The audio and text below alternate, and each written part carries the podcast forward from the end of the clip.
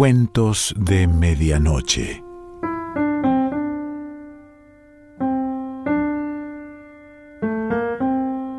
El cuento de hoy se titula Un zapato y tres plumas. Pertenece a Claudia Piñeiro.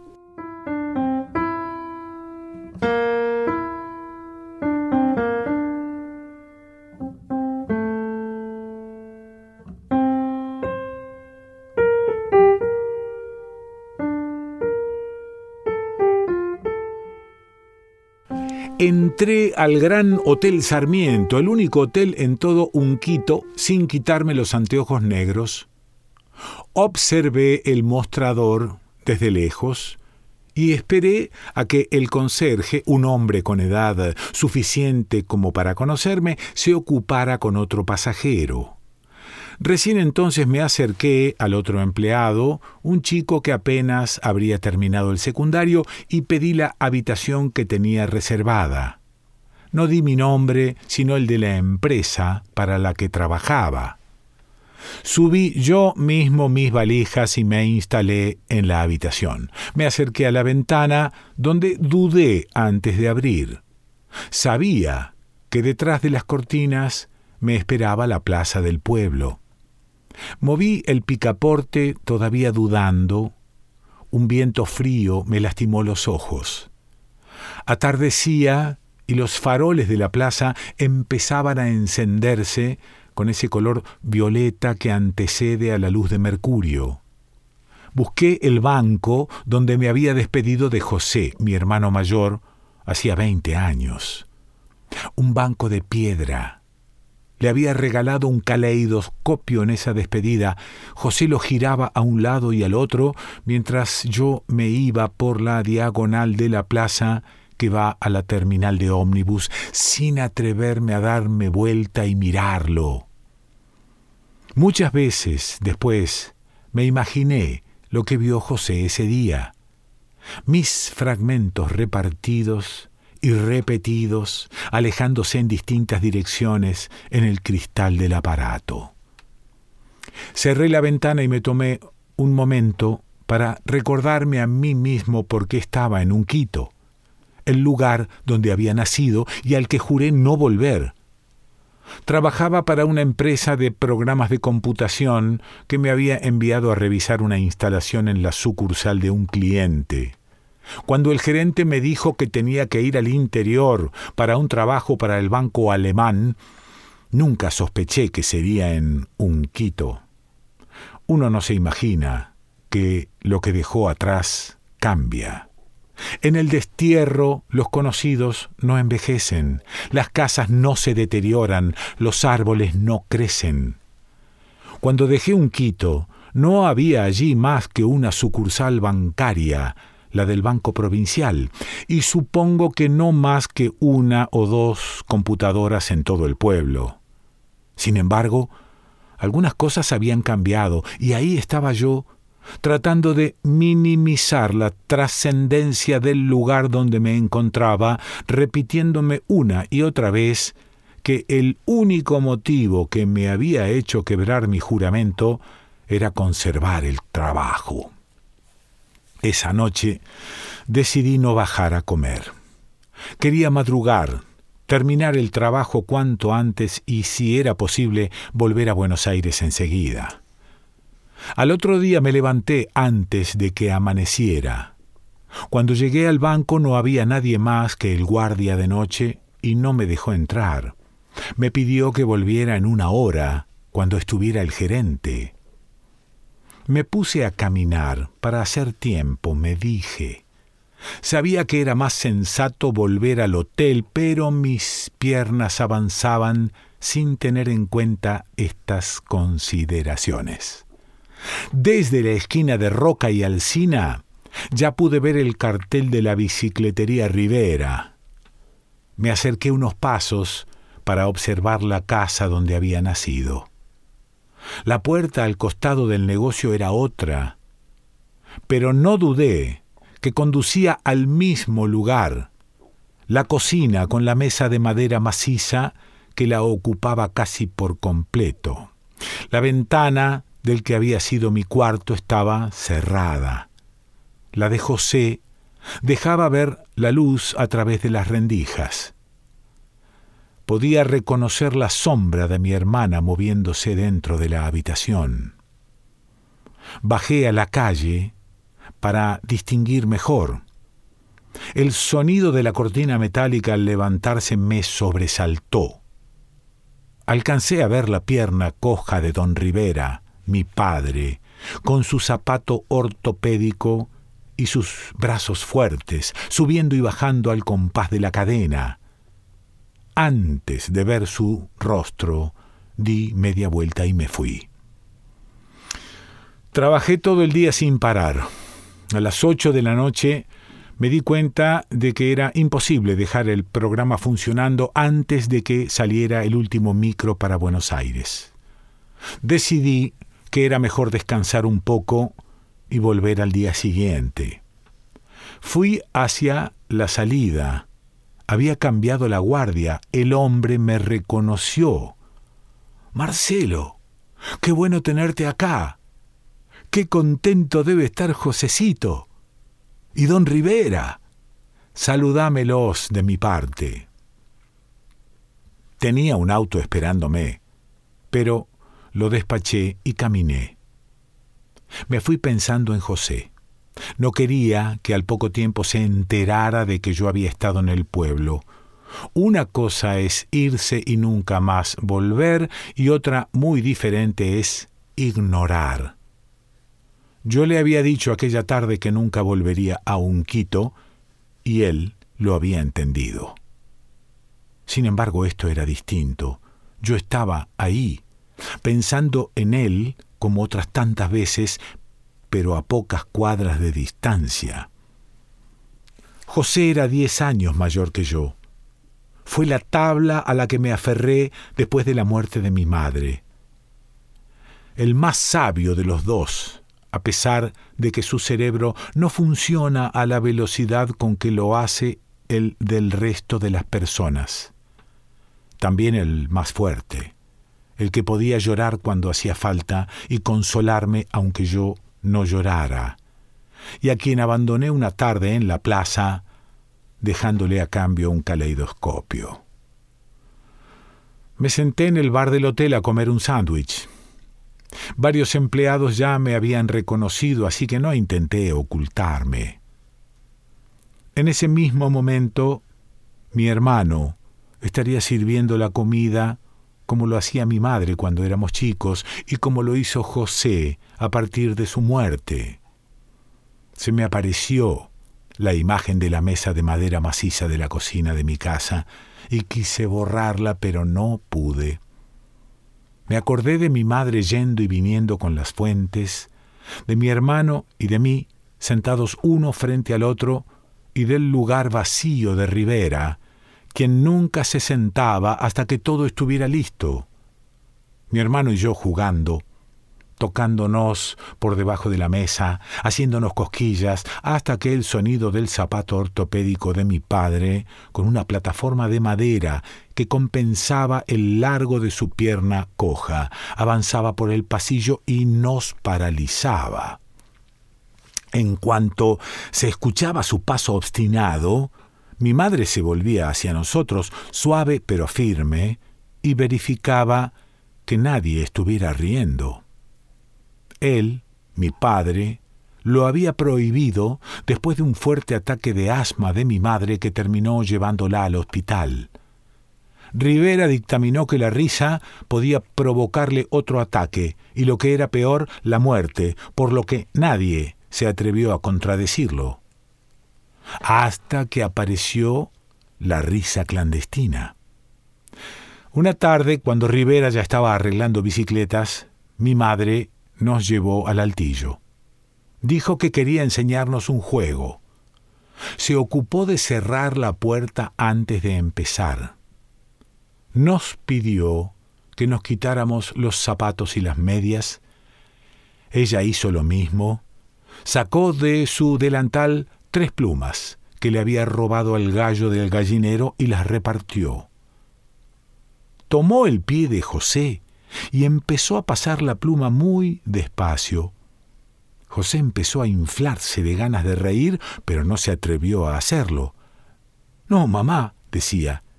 Yo estaba casi tan asustado como él hasta que la miré a ella que sonreía y entendí. Tomé la pluma y le hice cosquillas a mi madre, y ella rió abiertamente hasta que le dolió el estómago. Yo me largué a reír detrás de ella y entonces José, que todavía no entendía, también se rió. Nos reímos los tres hasta llorar. Nadie dijo nada, nadie lo nombró.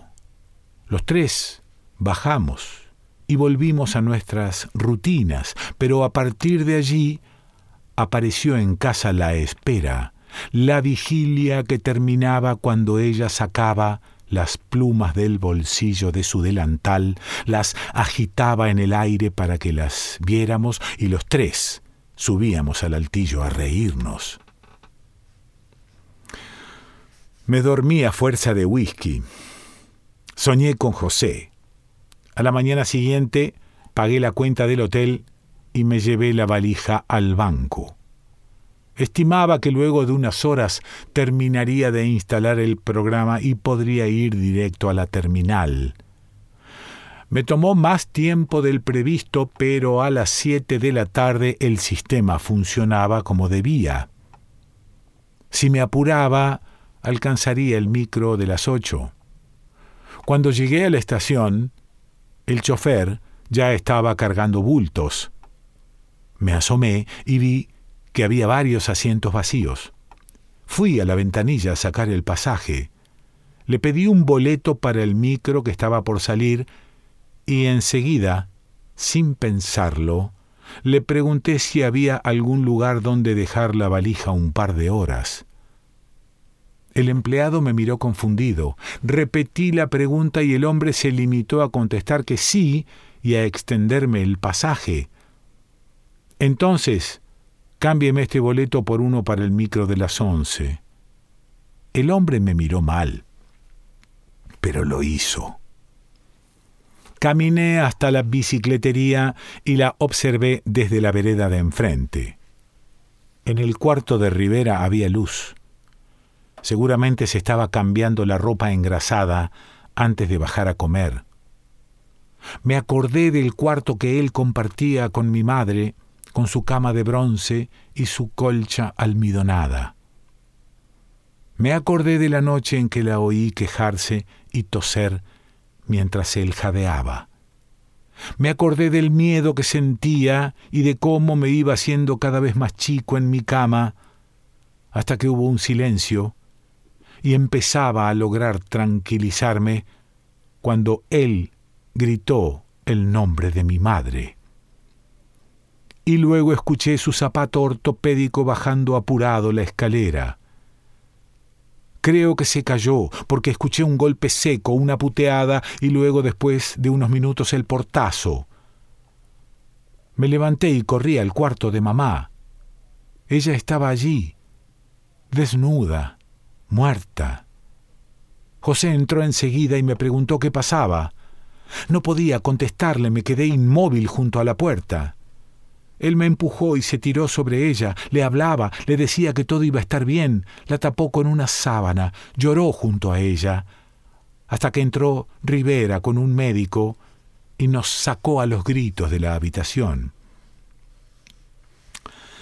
Mi padre la hizo cremar y tiró las cenizas en el arroyo. No se lo perdoné nunca. Necesitábamos una tumba. Yo tenía ocho años, se lo dije a José y un día me llevó al altillo mientras don Rivera dormía la siesta. No subimos a reír, sino a buscarla. También buscamos las plumas durante mucho tiempo, pero nunca las encontramos. Toqué el timbre y José abrió la puerta. Se quedó mirándome. No podía reaccionar Después me abrazó con todo el cuerpo, como le había enseñado mamá. Fuimos por el pasillo hasta la cocina. Creí que algunas cicatrices estaban cerradas, pero al volver a ver la mesa de madera maciza, esto me hirió como si no hubieran pasado veinte años. Había dos platos, y José agregó uno para mí. Le dije que tenía poco tiempo, que el micro para Buenos Aires salía en un par de horas. Pareció no escucharme. Ninguno pretendió abarcar lo inabarcable y no preguntamos por los años que no nos habíamos visto. Hablamos, como si lo hubiéramos hecho el día anterior, como si nos fuéramos a ver el día siguiente. Me acerqué al bargueño junto a la ventana. En el portarretratos con la foto de mamá, José había enganchado las tres plumas.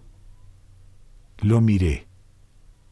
No son las de mamá, son otras, me aclaró como pidiendo disculpas.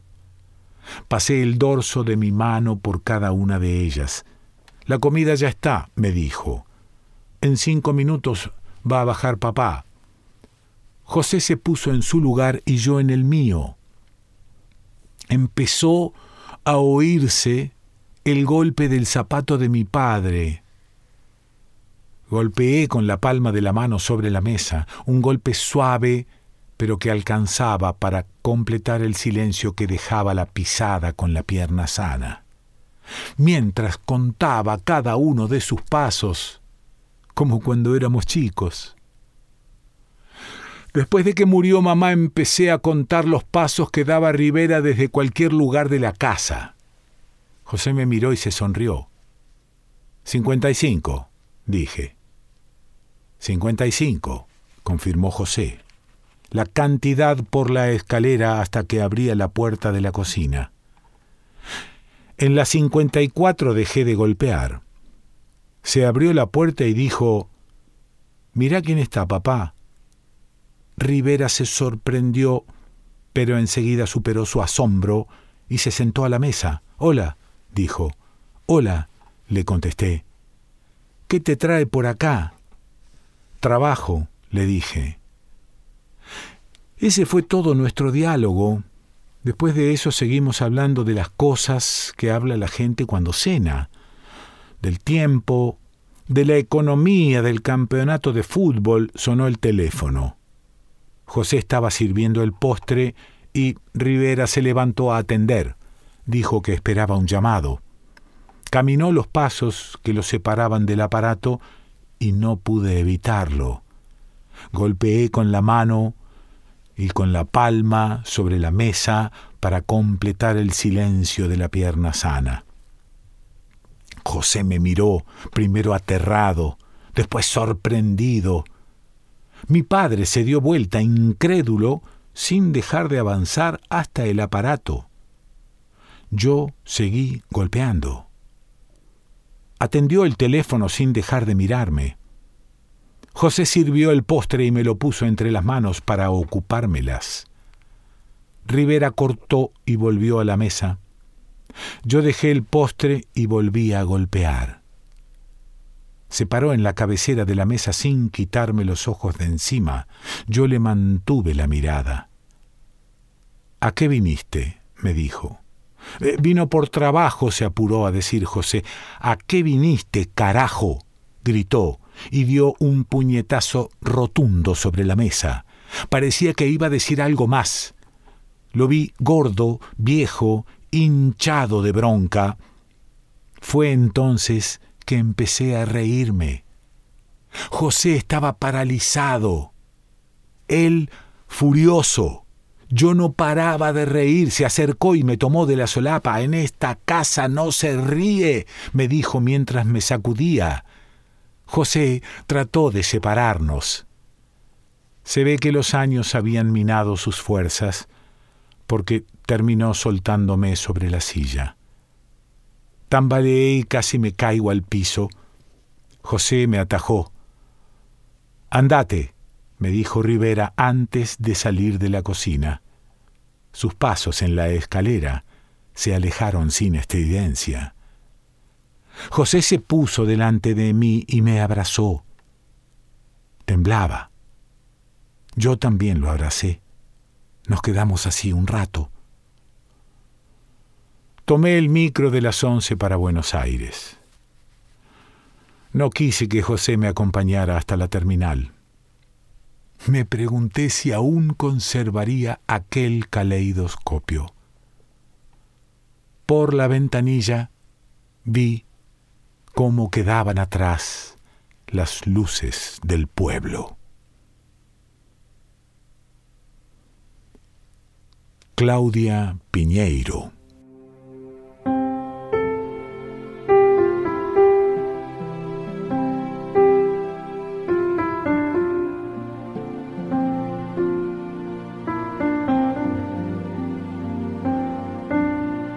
Cuentos de Medianoche.